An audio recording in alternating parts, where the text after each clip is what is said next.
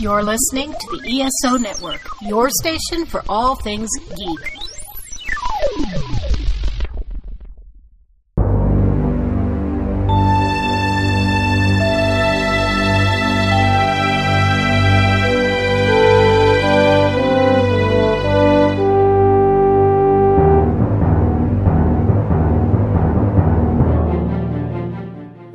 Back to Earth Station Trek, a show where we trek from the early days on NBC to the future on Paramount Plus and everywhere in between. I'm Charles Kelso, and it's my privilege to introduce the Earth Station Trek crew Keith Johnson, Bad Zero. Bad Zero. Alan Seiler, Stand aside and let Jankum work his hack jick. and Veronica Dashel. I, I can never say anything other than hi because you two have me cracking up. Hi. It's been a while since we were all four here. Seems Yeah. like. Wasn't it last week? Were we Last all four week. last week? Okay, good. Maybe it just seems like it's just so it's inf- so infrequent now. It seems like it's Right. never the four of us. Oh, it was. It's been such a long week. True, actually. well, all right. Welcome back. Um, so You do we have too. any, thank you. Do we have any news or history this week? yes, sir. We'll go for it then. I, I didn't think to put news together, so Okay, let me throw a couple together real quick. There was um okay, flip through, guys. I still use a notepad for stuff. Okay, this week in Trek history, there's a couple of really cool ones here. Um going back to October 30th. This person was born on October 30th, 1923. And it's impossible not to guess who this is, but let's see. Why, Mr. Spock, you do have one saving grace after all. You're ill mannered. Your human side, no doubt. And it does it. Oh, Anybody? no. Awesome. To T'Pring? No. Uh, Ar- Okay. oh, Is that- oh, wait, is that Arlene Martel. William Here. Campbell? That's it. You got Is it. that Trelane? That's Trelane. Okay. That's W- William Campbell who played Trelane and who also played um, uh, Koloth. Koloth. Right. Yep. In the Star Trek episode, The Trouble with Tribbles. I was like, Yep. it's one of them Klingons. I just Yeah. don't remember which one. Which which one do y'all like better? Trelane or Koloth? Oh, I thought you meant the Klingons. I like Uh, Trelane I'm a better, Kane but man myself. I, I like Trelane better, but I like the Trouble with Tribbles better. Same answer. Same yeah, answer. I could I can see that. He didn't really come off as much of a Klingon in that episode. He was a little foppish and uh, well, Yeah. the, the. Klingons weren't that Klingon-y yet. Uh-uh. I mean, Yeah. they were different. You know, every one was different. But following Kor, yeah. You know what? Following Kor and then being followed by Kang. Oh boy, yeah. Because Kang is my favorite Klingon of all time. Okay, moving on. On a Halloween 1942, I do not have a, a quote or anything. This is just, I wanted to mention this one because I was listening to a podcast about Star Trek today, and the guy was saying that uh, Lwaxana Troi was probably the worst character in the entire Star Trek franchise. No. I'm, I know, I'm about right? to- I'm about to cut somebody. Yeah. Uh-uh. But ain't I will say, well, the one likes her humor or not. When she's given meat to do, she did really good meat. And the person here was um, in the episode Half a Life. And that was the actor David Ogden Stiers, Mhm, also mhm. from MASH fame. The episode, y'all, I'm sure that you may remember, where basically he's trying to save his son, but strangely, he lives on a planet where when you reach the age of 60, they make you commit ritual suicide so that you don't become a burden on your family and society. And Yeah. it's so bad, they don't even let the. Basically, he falls in love at Lwaxana, decides he wants to live. It's so bad in that culture, they don't even let his research, which could save their planet, go forward because they're like, you got to die. and it's a wild episode because um, Michelle Forbes plays his daughter, who comes and begs him. It's a it's a wild scene where you're hearing somebody beg their parent to kill themselves because if you love us, you'll kill yourself. Um, it's probably a class. It's a classic Trek where you look at this and go, "Well, I don't know if that could happen in real life," but if you look at history, this has happened throughout history. Um, there have been societies that have put old people out to be killed. There have been societies that had lotteries where you kill people there are societies that even tell you how many children you can and can't have. So Mhm. um, it's a powerful show, really great episode, and a great Lwaxana episode. I like Lwaxana. She's one of those characters I didn't realize people didn't like until I got on the internet later in life. Like growing up, I just like her just fine. There are certain things that the internet is just really bad for. finding out something that you thought was the case the, your whole life, and then all of a sudden, nope, everybody disagrees with you. Lwaxana Right. is a Right. great character. Screw Yes. all those internet people. Yeah. Screw you, internet. Darn right. this character I just wanted to mention again, no quotes, just because he has an interesting history. On November the 1st, 1941, the actor Robert Foxworth was born. Okay. And y'all might remember him. He played Admiral Leyton Mhm. in Deep Space Nine. The I forget the episodes, but the episodes where they had to go Homefront there. and Paradise Lost. Thank you. Awesome. All right. I know I can tell you guys watch a lot of Eddie, he, and he was in the Questor tapes. I, was gonna I, say, how I, did you- Yes. I remember Yeah. the name. Say again, Alan. Nothing. All together now.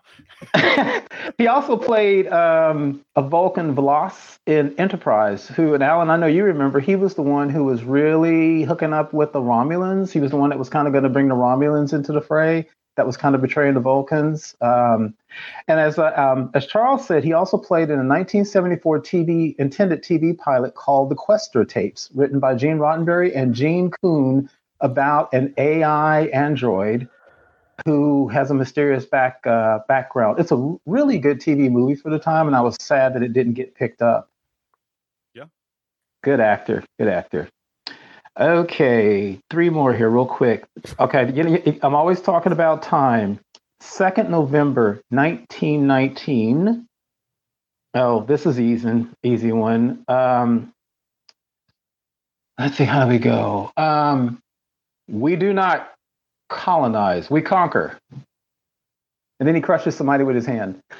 I don't know. Okay.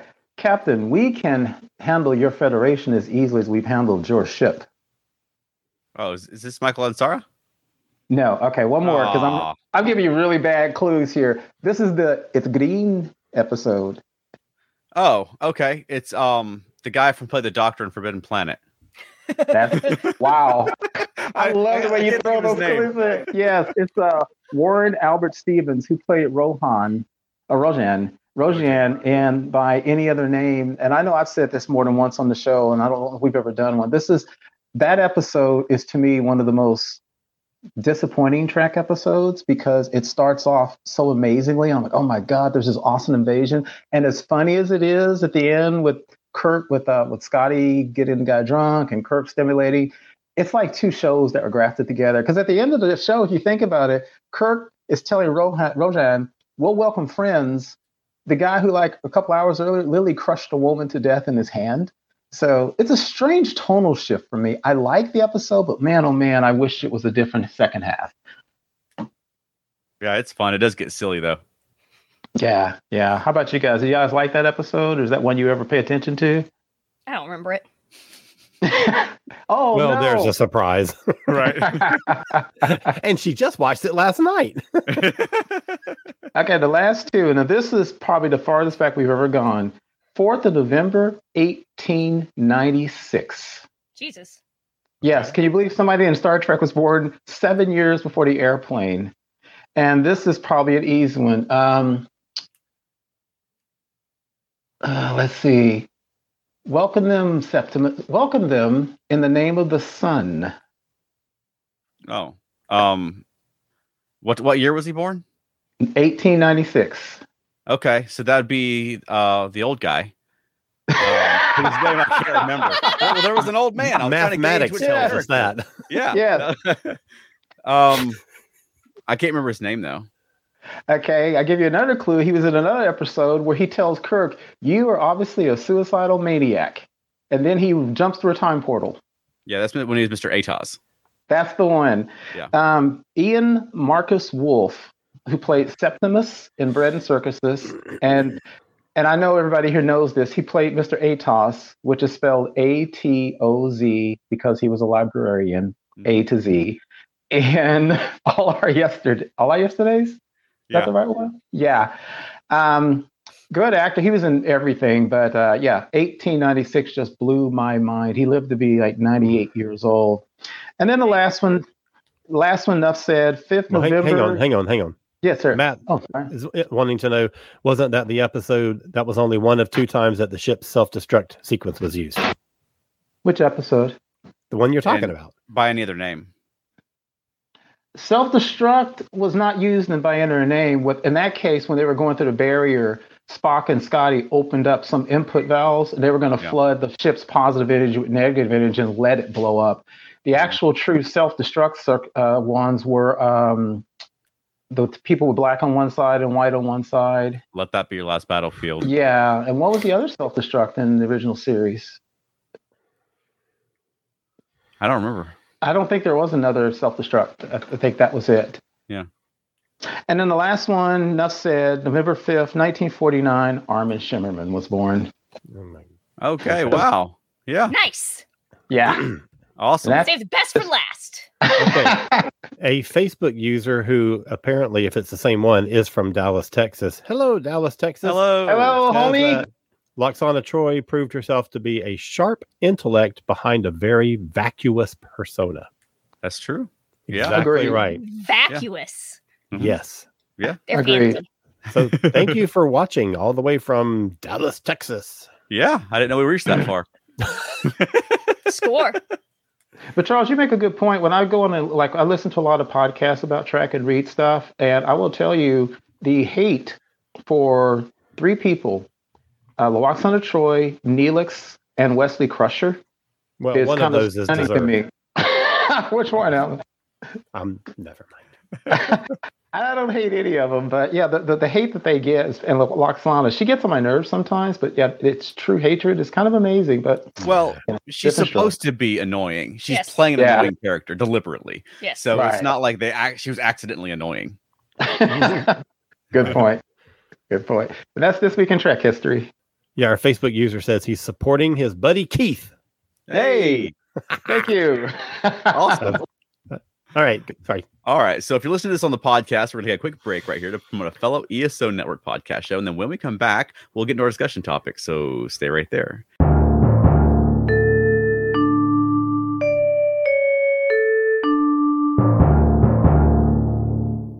Coming this summer to a podcast near you. Be prepared for the return of. The Jedi. No, the return of. The King. No, the return of. Swamp Thing? You are such an idiot. The return of. Oh, oh, oh. The Monster Sci Fi Show. Yes, it's coming back and it's about time. The Monster Sci Fi Show is part of the Rebel Alliance, part of your complete breakfast, and part of the ESO network. It's sci fi from a certain point of view.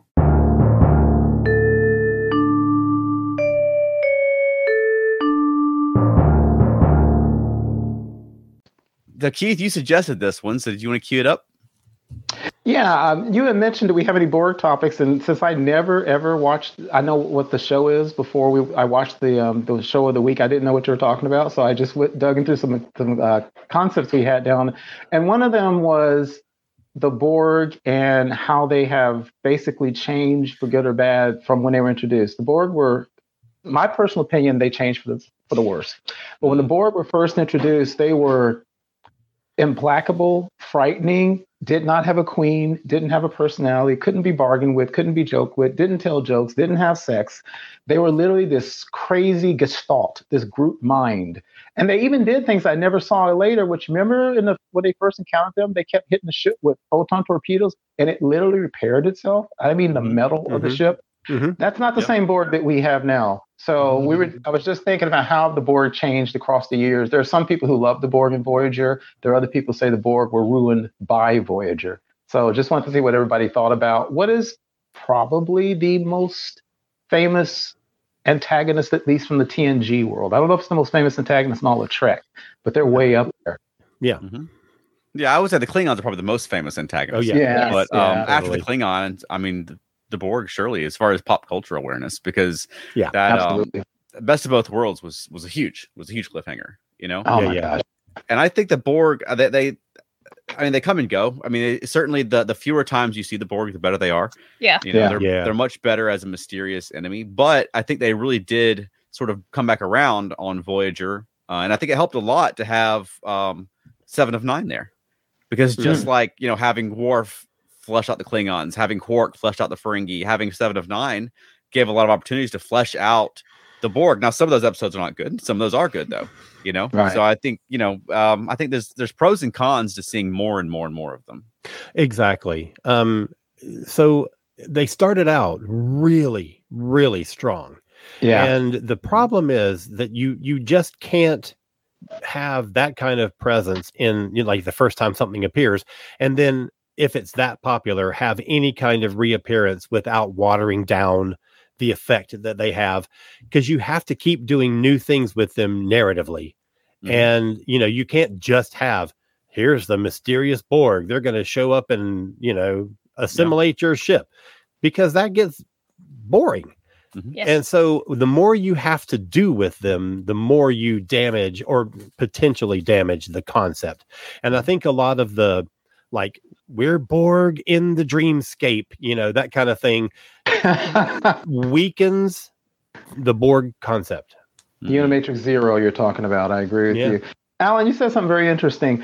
Um, when the Borg were introduced, um, the show producers of the Next Generation, and as you said, it was a it was a cliffhanger, right? Because there was a whole bunch of stuff going on at that time. People honestly didn't know if Patrick Stewart was coming back, so there was a very real chance that Picard could have died.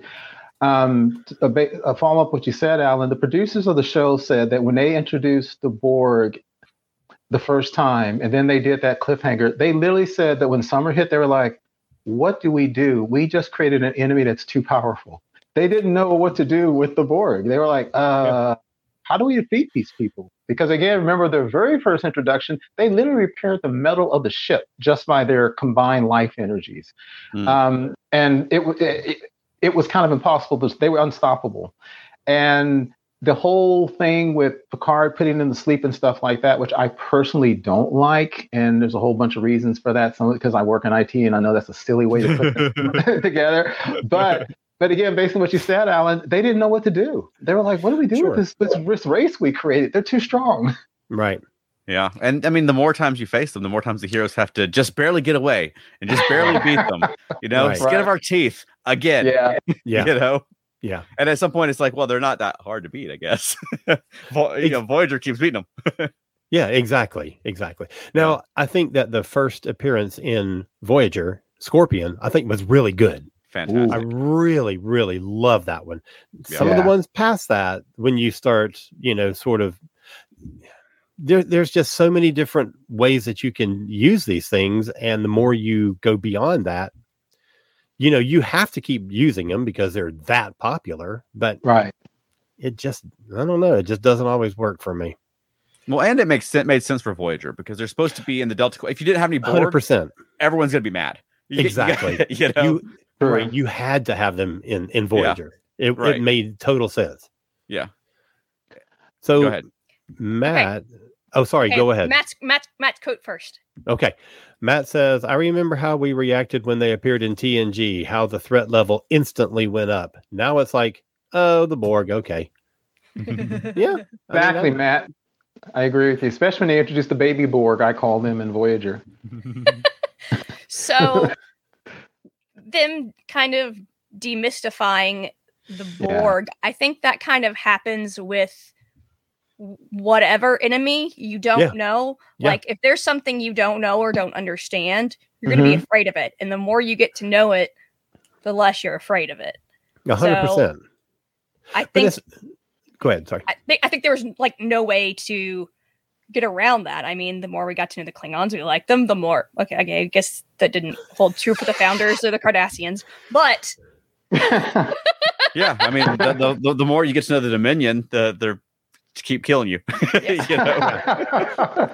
But there's there's a difference in in familiarity and them stretching the concept. Mhm. You know, like Right. um, and part of it is. I was going to say part of it is familiarity, but uh, maybe not because I'm thinking also that the same thing happened with the Hirogen and with the uh who are the Oh, who are those gosh. people that had the phage? What was that thing called? The Vidians. Vidians. the Vidians. The, the, the more those two things were terrifying the first times they appeared. And um, the more that you have them on, the and I think with the Vidians, it is familiarity, but they humanize them. You know, Mm. they make them like they'll always introduce the one who is sympathetic toward the human side because they don't agree with the way the Vidians live their whatever, and it just it just weakens that initial concept. Hmm. You know, Yeah, I, I think what y'all are saying is, is true because um, what you're saying about um, Alan with something like the Hirogen and stuff. If they used the Hirogen a lot, you would have to you would have to have friendly Hirogen. You would have to have exactly. science Hirogen, and Right. that's you're right. You can't not use the Borg, but the more you use them, the less they become you know, uh, fearful. Again, my personal opinion, and it's a it's a sci-fi pet peeve I have, which is about hive minds. And every time there's so many times in science fiction, even in Enterprise, where you have a, a race like a race of insects or a race that you call a hive mind, they always end up having to have a king or queen. And I just don't think that's necessary. So, personally, even though I've enjoyed their performances, I do not like the concept of a queen for the Borg because it put a personality into what was at first just a, a terrifying, almost robotic mind. But I know they had to because, again, as you said, Alan, if they're going to use them, they're going to have to do something like that. Well, Mm. And the so more, that's the more they the use things. them, the more they have to have conversations with them. And exactly. Borg are not conversational. They have to have a Yeah. mouthpiece Right. in order to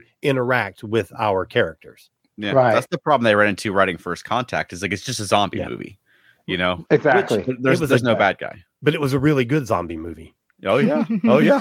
and I, I think I think some of the things is also as you realize they changed they changed their own definitions of the Borg. And if it, when when they first encountered the Borg when Riker went aboard the ship, they had you remember they had like this little there was a little baby in a drawer. They had taken somebody's kid, put it in a drawer, threw some prosthetics on it, and and um, Riker theorized that as soon as they're born naturally, they turn them into cyborgs.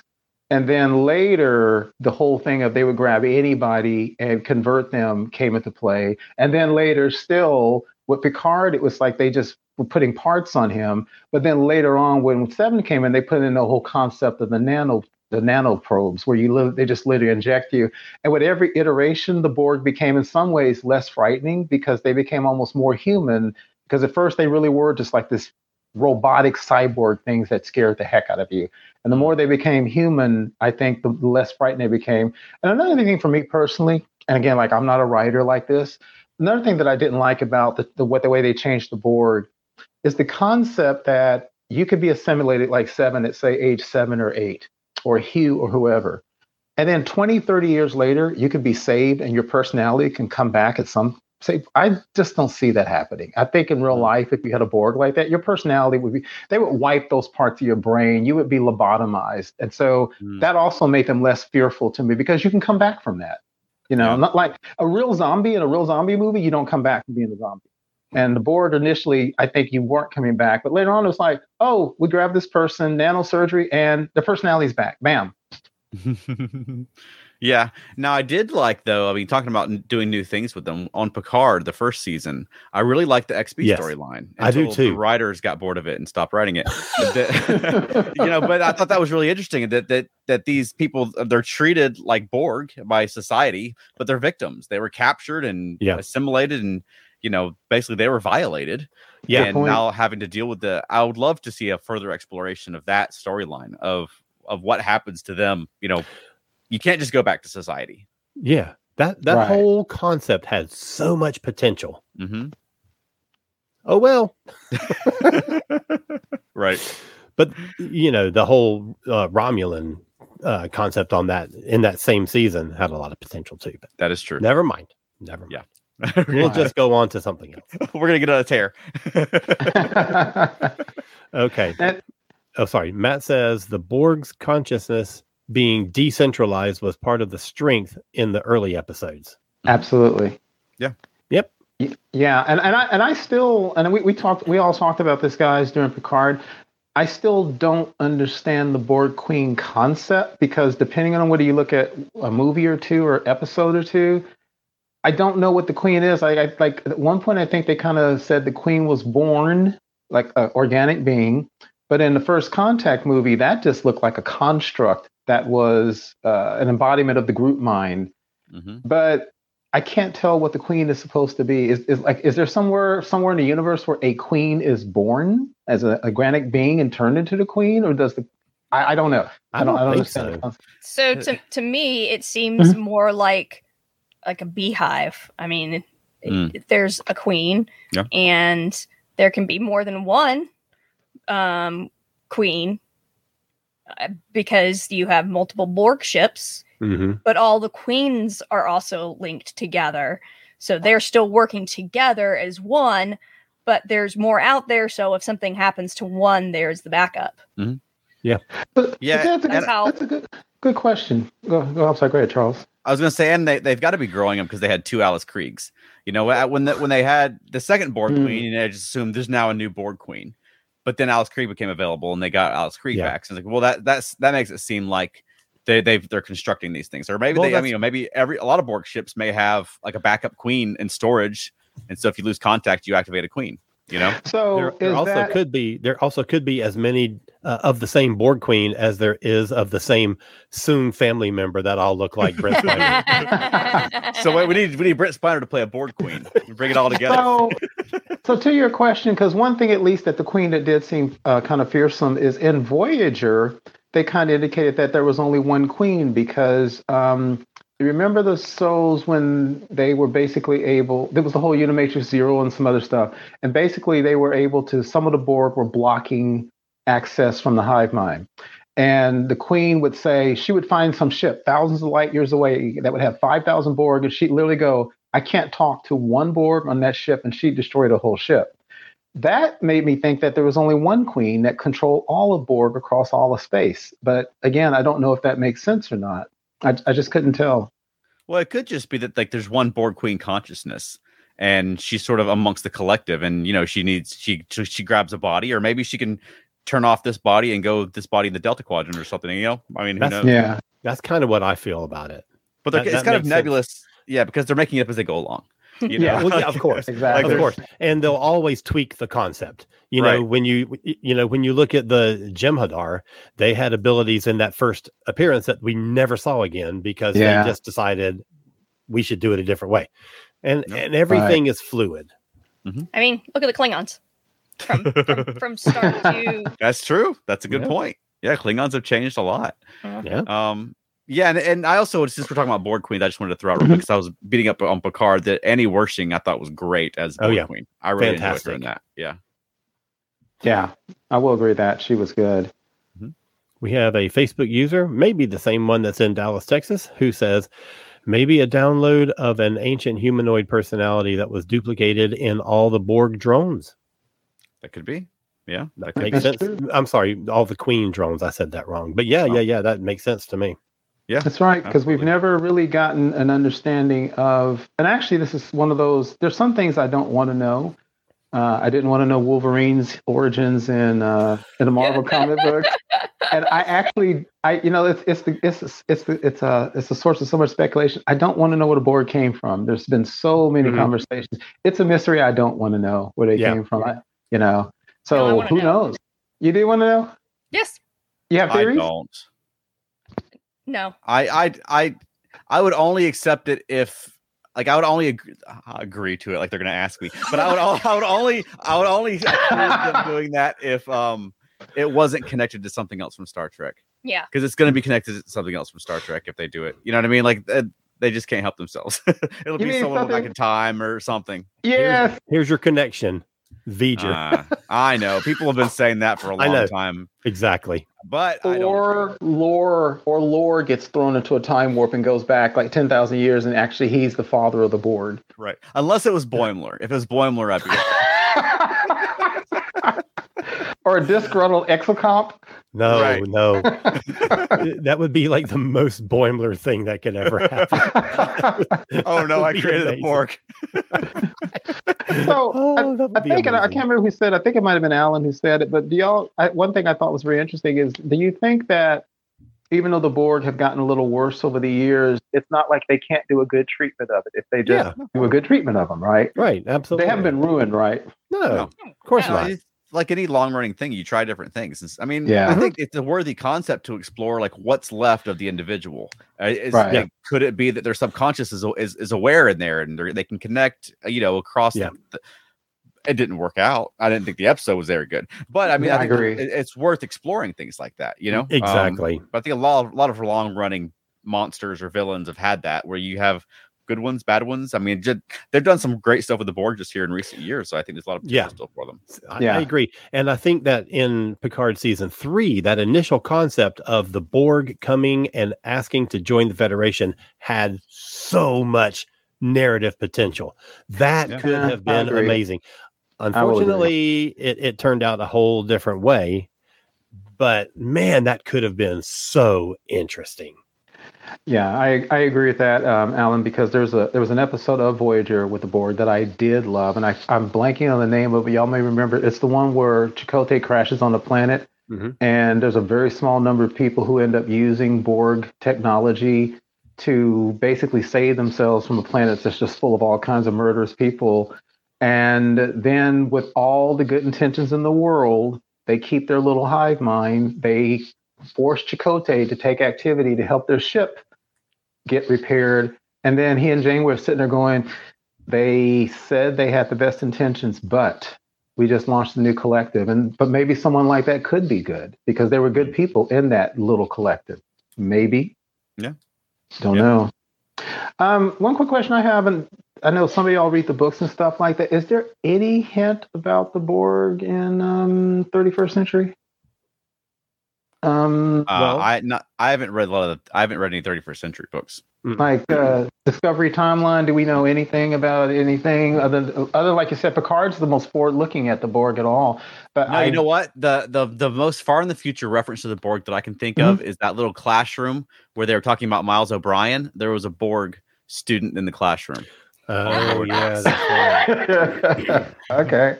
But speaking of the novels, one of our Facebook users says V'ger was a product of the Borg. I'm sorry, as a product of the Borg was a concept introduced in one of Shatner's novels. And it was one of the oh come on reactions. But Yeah, that was the return. I think that was the book called The Return, okay. and I Wait. I had the, I shared the same reaction. Wait, that was wait. I didn't know this. That was a Shatner concept. Well, it was had Shatner's name on the cover. Yes. Really? well, I see. I honestly thought I didn't know that. I honestly thought the concept of V'ger as coming from the Borg was something that the showrunners and the franchise um, guardians of Star Trek had kind of thrown out as we were thinking about it. I didn't know if that might have come from Shatner. It's Well- been around in, in fandom for a long time because I- there's a line Mm. in the motion picture where he says that resistance any any resistance would be useless. Um, or he may he may have said futile. Actually, I don't remember now offhand. I just saw that movie recently, but um, again, not for the first time. Uh, Right.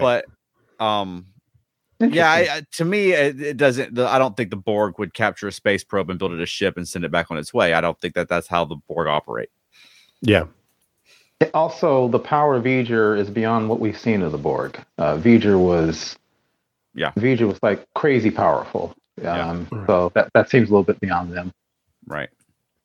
What do y'all think? Uh, last thing, uh, I I think you all know that the original concept of the enemy that the Federation was supposed to face were those worm creatures hmm from TNG, the ones that st- that crawl into your crawl into the back of your head and have the little gills sticking out, and the dude whose Mhm. head got blown got blown off, uh, blown No. apart at the end. No, no. I'm sorry. No. Is there a question in there? Are you asking, are they the Borg? No. Well, I was gonna say I was just talking about the fact that if you remember, that was originally going to be the enemy that was coming back because at the end of the mm-hmm. episode there was a signal sent out, Yeah. and yeah. then what became was the Borg. Now there's no real connection between those worm creatures and the Borg, but the Borg replaced what those worm creatures were supposed to be. They were going to somehow use those worm creatures as the enemy for the Federation, and I guess they decided it didn't work, and then the Borg came out of that.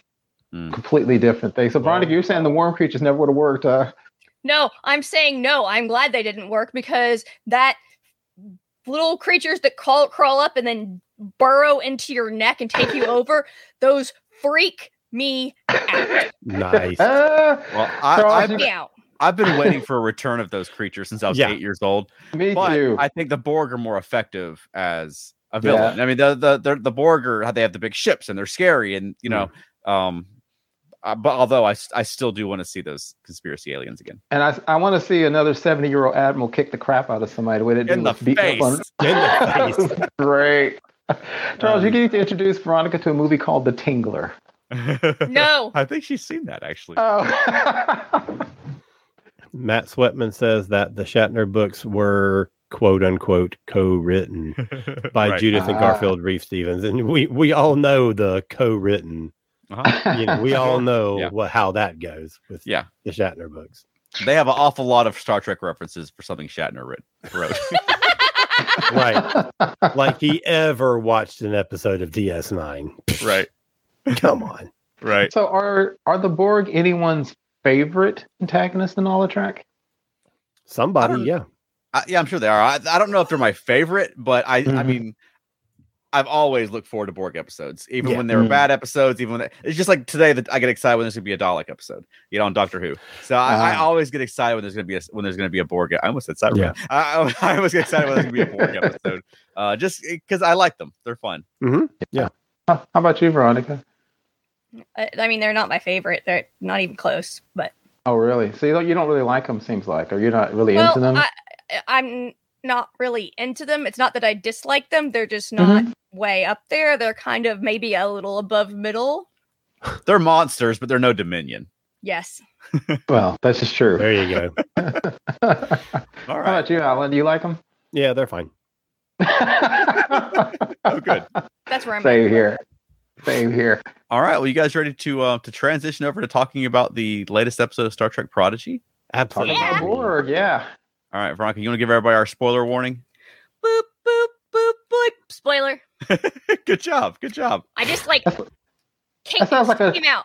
Yeah. I'm picturing a tow motor backing up at Home Depot when you did wow. And as you, you might have guessed from our uh, topic, this, the the spoilers tonight are going to be for the uh, lower decks or the Prodigy episode. Uh, Let Sleeping Borg Lie. At some point, I'll get the, sh- the hang of going show to show like this. I am. Yeah. I, I gotta get it Yeah. wrong every time. It's it's tough. Uh, so what do we think? The Borg are back. Or we're I, back. Eh, yeah, I, I actually, it, this is funny. All the, all the talk about the Borg. I, I- I can tell Prodigy is a show that's written toward kids a little bit. Sure. But um, I will say honestly that the Borg, because maybe because it was animated, it was brief. They were scarier to me for the five or ten minutes they were on screen than when they were introduced in Picard on the on the Romulan cube stuff. Hmm. Um, Okay. And probably because it was animated, you know. And they and, and and Prodigy is such a beautiful show. I mean, Oh, I mean, just gorgeously. And so those ten minutes were it was fun, and they were a little they were a little creepy. It was creepy when they were in their alcoves. And then when they woke up, which I mean, if you've seen a billion horror movies, that's exactly what happens. So them waking up was kind of was kind of cool. Mhm. So I I enjoyed it. I think it also helped that these kids didn't know anything about the Borg. And Right. then they're like told about the Borg, so they're like super freaked out themselves. Mhm. Yeah, Yeah, that's a good the point. That go face the Borg translates again. over to you. Yeah, Yeah, I like when basically Janeway keeps saying, I'm an advisor, so I'm going to advise you, but she can't order them. Although I did put in my notes, she might have told him about the whole phaser adapting thing because Dal was like, dude, he, he was he he had this real, you know what, eating grin on his face, and he was so confident. So they started blasting him with the phasers, and they were all so confident. And two seconds later, like, oh crap. They started Well, she told adapting. them they adapt to your weapons. They what?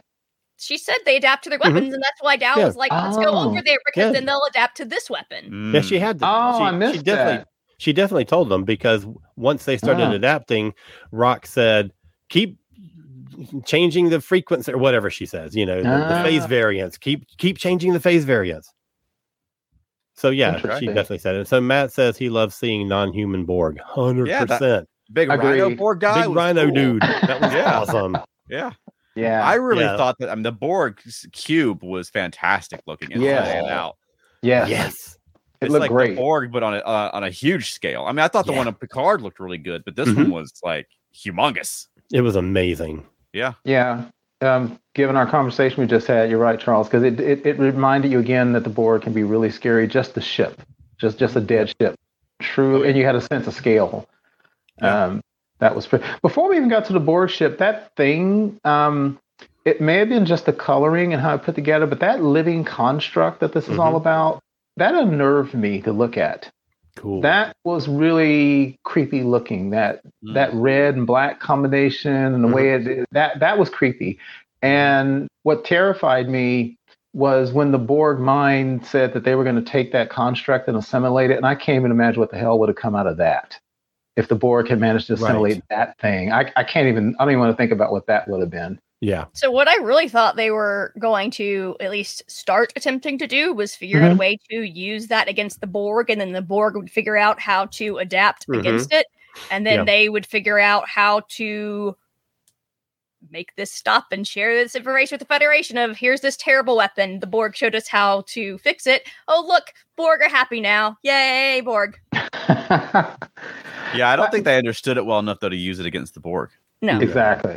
Yeah. And I think that goes back to the fact that you have basically teenagers and non Starfleet officers, because to a certain mm-hmm. extent, they're like what they are. They're kids who kind of run in a little bit incautiously and then they run away. You're right. Whereas a true Starfleet group might have done some more analysis and staying around, but they're like, okay, let's get out of here. We just we just barely survived this. Mm.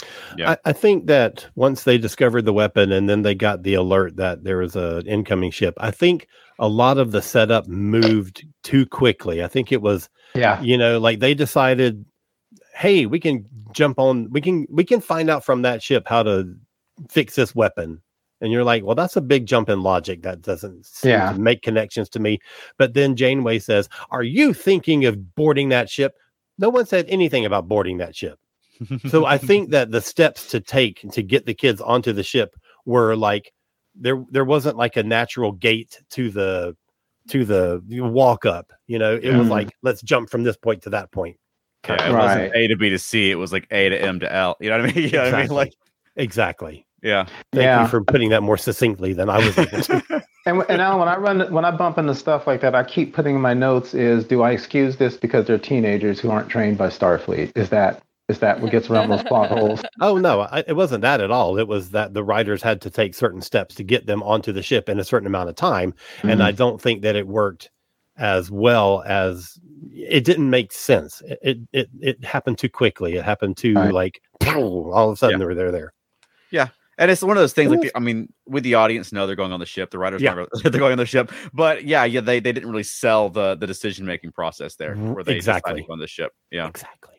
Right, and that's why in my notes I keep putting what what you said. When I see something like that, I'm like, am, do I accept this because they're teenagers? Is that just they're just youth and they're not experienced? Is that why they that? But mm, yeah, yeah. But I mean, it's the writing, like like like like like Alan's just saying, like Keith said earlier, it, it is very much geared for a younger audience as well. And there's I noticed that also just in some of the dialogue, which like, well, Yeah. remember, my dad is from the future.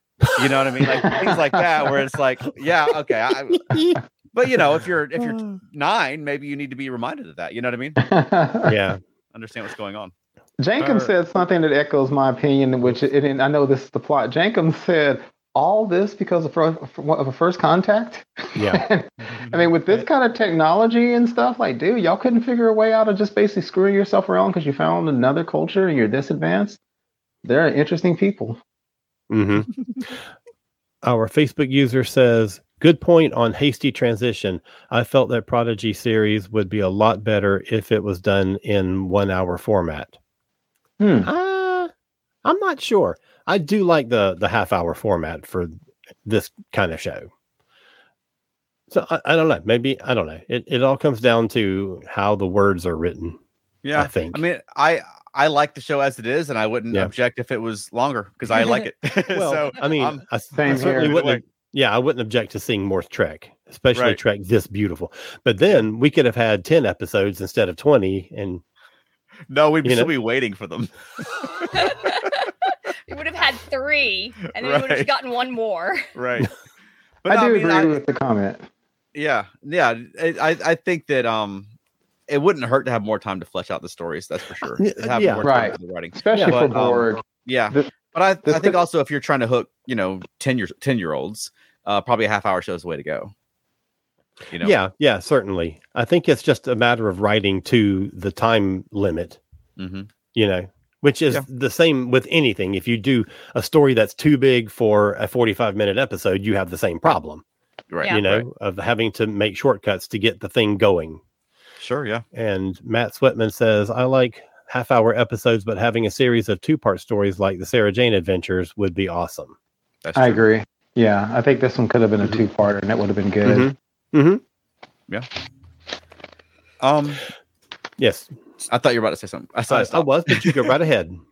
Uh, no, I was going to say. I mean, I liked the use of the holodeck for a flashback. Yeah. Actually, yeah. at first, we thought that Paramount Plus had started playing the wrong episode, and I was like, grab grab grab grab, and like went, went back and realized no, it was playing. the That's so episode. funny. oh, that's good. Maybe I don't know. I, I did like that a lot, especially Yeah. when they like muted the sound and the picture is still playing. I, I thought that was good. Yeah.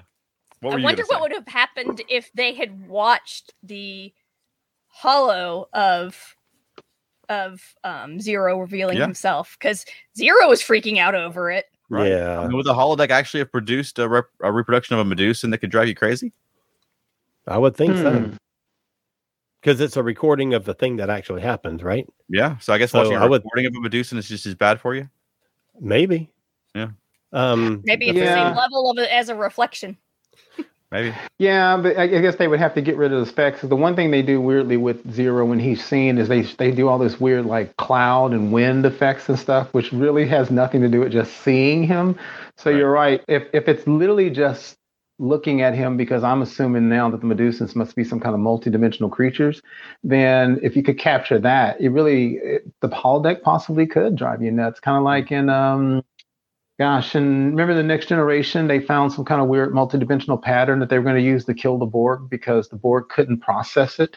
Hmm. So maybe the same kind of thing. They literally were just going to transmit it throughout the Borg collective. That was that whole episode where Picard was going to. He could have killed the Borg and he didn't. And then later on, the, um, the Admiral ripped him a new one. Which you know, she, Yeah. Remember, she basically said, "When you get an opportunity to wipe out an entire species, go ahead and do it."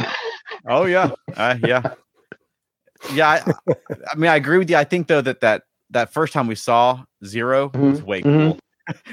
when, Yeah. when they were just like, we like, yeah, yeah, Yeah. yeah. but, but I thought they were, um, you know, less impressive this time when we saw them inside the Yeah. Borg Collective. You know, it's just Yeah. sort of shimmering lights, which is because it's a staple of Star Trek. I don't mind aliens Mhm. that are shimmering lights, but um, I just I just noticed that that when someone was looking at at Zero, they were like giant, and then this time not so much. So Yeah. has there been from the original series and from this? Do the Medusans have corporeal bodies, or are they energy? They're energy. They're just energy. Okay. Yeah. Yeah. they have them in a box in in TOS. right. And so, so the only way the Borg could have truly assimilated Zero was how Zero did it, which Zero plugged his own, or Oh, I see Zero's getting a at. he. Yeah, Yeah. because Right. Zero. Oh. I was kind of wondering that myself. Mhm. Yeah, but if I, I'm looking at it, and what Zero did was Zero plugged um, their consciousness into that vinculum, right? So it wasn't like Zero was shot through with nanotubes or something like. Zero Right. basically entered the the cybernetic um, world of the Borg, so it was really kind of like in the mind and not the body, I Mhm. guess. Mm. Yeah. Yeah, he he they they connected their mind to the collective and were affected by it. I would like for the um the answer to uh zero becoming unborgified to have been that Hmm. rather than well, I have my own collective and it's Oh my gosh, I was than gonna the say that. I had that quote. Yes, I will resist because I'm already part of collective that is stronger than you will ever be. As soon as I heard that, I was like, really? It's But what do we bad. say? It's too bad that no Starfleet officer that was a member of a of a ship crew had ever thought to say that, and they could have just gotten away. The whole thing with Locutus would never have happened had Picard just realized I'm already part of a collective. That It's reminds me, it's written for Worf children. and Troi and Crusher and yeah, it was. Well, I, I mean, I know that- it's for that. That's the first time that I felt like this show is actually directed for kids. Kids. yeah. But I would have just assumed that Zero has the the mental strength to pull back if need be. Well, yeah. then uh, a then does. yeah, me too but i would rather Yeah. have said that or said the thing that that veronica was talking about that then it being like oh a friend of mine said a thing to me and i Yeah. yeah Well, you know what? Uh, That didn't bother me at all. It, 'cause it, it struck her. I'm too. glad. She was she was ranting about it, but it seemed to me like the kind of thing that Seven of Nine would have said on Voyager when she's being tempted by the Queen is that I have my, I have a new collective. Yeah. Uh, they would have had a big moment like that on Voyager. They may have actually. yeah oh, I'm, I'm sure that they did but Eh, Well, I don't know. I guess better that work, working than when I was laughing when Rok literally was going bad zero, bad zero. And I thought, boy, if zero snaps out of here because she said bad zero, bad zero. Matt says, "Isn't it a trope that's that a strong character can will them past these sort of dangers?" Yes, yeah. but I mean, if time's running out in the episode. well, the, right, exactly. It is it, it is a trope. It's not necessarily a good trope. Right. Yeah. And you know, I mean, when when Zero can do it, but no other, you know, career experienced Starfleet officer ever thought of that is. is I buy that because he's like a they're, they're like a multi-dimensional mental being. Okay, fine. I, I'm not arguing with you. I'm just I know, saying. I'm not arguing. Doesn't I love me at all. I'm just saying. I'm just. Yeah, It just. It just seemed trite. true. Okay. Yes. Yeah. Yeah. I did like it though when Rok-Tahk was just like slamming Borg. You Yeah. know? Yeah, Yeah, like, yeah, man. no, the phaser won't work, but I can slam into them. Yeah, and I Oh. still like I still like that Rok-Tahk is like I mean she basically fulfills the role like a security guard would, but she does not want to be security. She wants to be a scientist, which I, I think that's adorable. I do. I love Yeah. that. Yeah. And I meant. I meant to mention this last week when they were on the space station. That was the first time the the name Brikar has ever been said on screen, isn't it? That's true. Mhm, mhm, Mhm. it is. That's 100%. exciting. I know. And I don't know why. Especially because I, I was reading those books when I was a teenager, so it's, Yeah. I mean, it really is exciting to have I know. you know anything from the novels coming back in the shows. I think that's way cool. Yeah. I- Oh, hundred percent. Yeah. I'm ready One for of the- Calhoun to show up. Uh, me too. I'm I'm surprised he hasn't been on lower decks yet or something. Like they, that's a perfect pull. That's a perfect place for him. Oh, Right. I oh, I need that to happen. I know. One thing I did like about the Borg, and we- again, we just talked about the Borg, is I love the uh, voice, which goes back to the voice from when they were first introduced in Next Generation with the you know, the the guy's kind of robotic, emotionless voice. I thought that was really cool. I missed It that. works. Yeah. Yeah, Hundred. Yeah, totally. Yeah, yeah, I love that because that was the first Resistance is futile, and I remember in uh, the Best of Both Worlds, I'll never forget one of the most chilling lines in Star Trek is when Picard said to the voice, "I would rather die than be assimilated," and he said, "Death is irrelevant." Mhm. And it was in that cold robotic voice, so I, I love hearing that voice today. One other thing I like is um, I do this weird thing where I I, I kind of listen to a lot of um, screams and throughout the decades, I've always looking at who has the funniest and greatest scream. There's Chekov with his scream. There's Kirk with his scream. There's the Ferengi scream. That's a weird Chess thing to a- focus on. Dude, I know, but Not I, I a just pay bad thing. attention.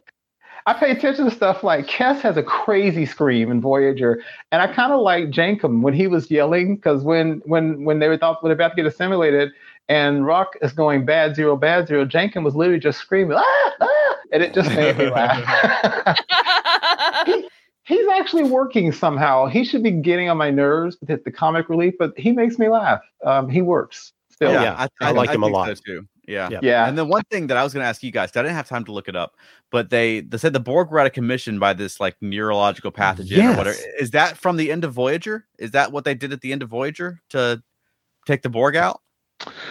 Oh I shoot! don't know. Uh, I can't remember. They, they go pretty deep with the references on these shows, and I was wondering Mm-hmm. if they were just picking up from where Voyager left off with the Borg. Mm, I yeah, didn't the, think about that. at the very end of Voyager, Jane. Spoilers for those who haven't seen the Voyager series finale, but the Janeway from the future. You're right. She did something where I thought she poisoned the Queen, and Right. she herself died also. Yeah. Whatever pathogen she released, she was dying, and the Queen was basically falling apart. You're right. And yeah, then so the I was reason, wondering if, if if this was like a Oh. direct pickup from there. I could that- be. They're affected by this pathogen. If so, that's way cool. You know? Yeah, totally. Because it's like yeah, five years later and instead of you know Mhm. 20 Right. Well, Yeah, that was good. It would have I- to have come from Voyager if any of the Star Trek series, as far as a pathogen or something like that. right Yeah. That would make it. Yeah, That's that a would be good catch. Yeah.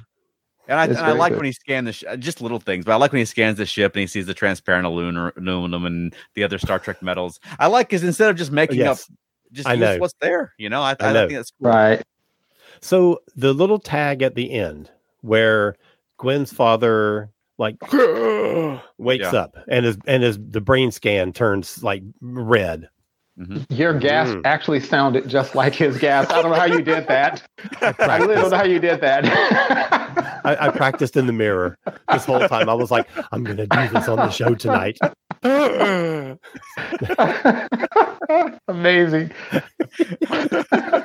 um, that'll sound great on the podcast. yeah. um, so what do we think? What's gonna happen? You think that what what's what's happening to the dad? I don't know. Is he back or is he? I, I there's really a period probably where he either we're not sure if he remembers and that kind of thing. I would think, Yeah, you know, he's Yeah. he's gonna act like he's nice, and we're not gonna be Exactly. sure if he's evil. yeah, he's Yeah. gonna totally play up Yeah. uh, Janeway's sympathies and they Yeah. they took my daughter. You know? Oh yeah, Yeah. Right. And also, do- since now, I'm sorry, and also says now Janeway thinks that that prodigy is being Mhm. run by some kind of pirates who are intentionally destroying Federation uh, property. Yeah, he's Right. going to play it on that, play Yeah. on that for sure. I do want more of the Janeway side of things. Yeah. I Me really too. like the Jan. I would I would watch it. I, I wish it was two shows. I wish there was two shows. Yeah. Well, Yeah. you have a whole Janeway show because that's great. I I, I think she's great, and I think Yeah. she sounds just like she did, and I think they're doing a great job of of continuing that. I like Yeah. her little assistant person. Yeah. I thought it was funny that they they they played a little little twist of a joke on the coffee thing when they Mhm. haven't actually said anything at all about coffee yet on this show. So anybody Mhm. watching it, it, it was just it was just a nice little thing. Yeah. It was a nice little continuity thing. I loved it. Yeah. Oh, and Matt asks about the sarcastic doctor. Oh, yeah, man. I was about to mention that. Can can Janeway just have a ship that has a nice doctor on it? well, Janeway? not if he's a Tellarite, especially. I mean, No, she know. got you. She got used to the doctor. She has to have the sarta- sarcastic doctor. Yeah. She's like, I need a doctor and make sure he's a jerk. I don't care if he's flesh and blood or not. He just needs to not be nice. Yeah. I, I didn't care for him. No? I didn't find. I mean, the first episode of Voyager, I even though he was a jackass, I immediately liked the Doctor, loved Yes. him, and I did not have that reaction to this one. he got on your nerves. Yeah, I just didn't like him. His little comment about butt kissing and, and Yeah, the way he was talking about the patient. I just, I just don't think that. I mean, maybe the maybe the dialogue was intended to be funny, but I don't think it was delivered in a way that came across as funny. Hmm. Yeah. You know, I- Eh, I, fine. I thought it was interesting that they have they're using both kinds of Tellarites. You got the short Yes. ones that that have the the three digits and the tall ones that have the five digits. yeah. Uh, and I like when they, they mix and match different versions of char- you know across different Star Trek shows. I think that's Right. cool. Mm, hmm Yeah, I agree with that. Yeah i don't remember him well enough to It's have Jason Alexander, opinion. the the Tellarite. Mm-hmm. Well, yes, I remember the Tellarite, but I don't. I don't We just remember watched him it, well like, enough to ago. have an opinion. Uh, Look, we've been over this. What did you? what, what were you saying? I'm sorry, I was making fun of you at the same time. Oh God, that's what was your, what was your question? It wasn't a question. I was Oh. just saying that I didn't remember him well enough to have an opinion of liking him or disliking him. He Yeah. didn't make an impression Didn't on make me. a big impression on you. Yeah. Okay, but you did like um, I, I can never say her name. Is it Camilla? Camilla? Jameela Jamil. Jameela Jamil. I don't know what the character's name is. I have no idea. Yeah. but I thought it was interesting that she's playing it with American accent. yeah, Yeah. that's true. Um, Uh, that's why yeah, I I- didn't recognize her the first week. I guess the first I week she know. was on. yeah, she doesn't sound like herself. You have to look at the No. credits. Yeah. but um, yeah, I'm I'm excited to see them. They've got some like they've got to be doing something with the Janeway's crew because they got some like Yes. heavy hitting actors playing these parts. Exactly. Absolutely. Um, yeah, the guy from um from Hamilton and um Yeah. the train Yeah. show. I know I'm just going blank on his name. I knew his name last week, but yeah. um, and he's great as the Andorian guy. Um, so uh, you know the fact that they've got these like ha- like fantastic actors playing these parts, they're gonna be Mhm. like, some material for them coming up soon. Yeah, who have so far gotten more screen time than Chakotay has. yeah, and I'm still trying to figure out where the heck we're, is we're, we're coming up on Chakotay though. I, I Yeah. can't wait till that comes back though. Hey, He's where the is he? We'll see him. Oh Is yeah. I don't know. Prison? Transporter buffer? Where the hell is the guy? I mean, where, where's Chakotay? It's gonna be We'll see. convoluted wherever he is. Yeah. This whole storyline is convoluted. Absolutely. Yeah. Uh, it's fun though. I'm really liking the show. Mhm, Absolutely. Yeah, I enjoyed it. Absolutely enjoyed it. I think this might be my least favorite one so far, but that doesn't mean I don't like it. Right. Okay. I, I I I still enjoy every second of watching it. So Oh, good. Well, Alan, where can people find more of you? well. If you go, no, don't do that. I was going to say, if you go to my website, cosmicpress.com, you can see links to all my things, but I haven't updated it yet. So I'm, I'm keep, I'm, I'm working on it. Um, so I've got another podcast called Modern Musicology. I've got another podcast called Alan's Record Bin. I've got another podcast called Doctor Who A to Z. and then I've got some books that I've written. So there you go. Go find all that stuff. Go, go. Doctor Who, ATOS. Exactly.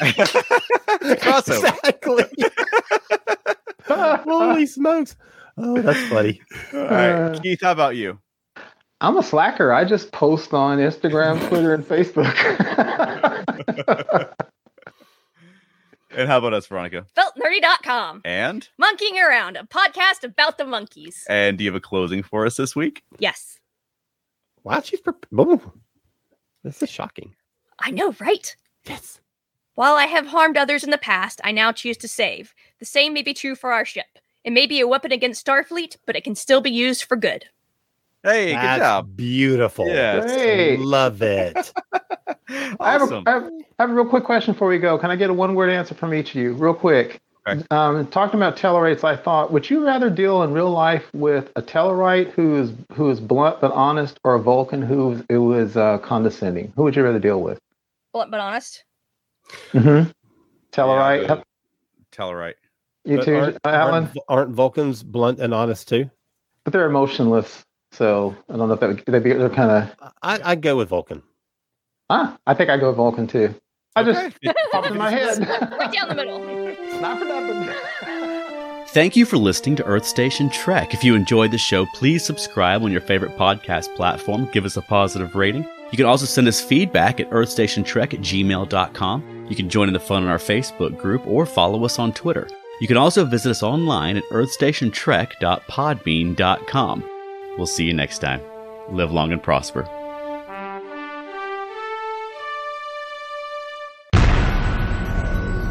This has been a broadcast of the ESO Network. Be part of the crew and help support our shows by donating to our ESO Patreon or by shopping at the TeePublic store, which can all be found at www.esonetwork.com. The ESO Network, your station for all things geek.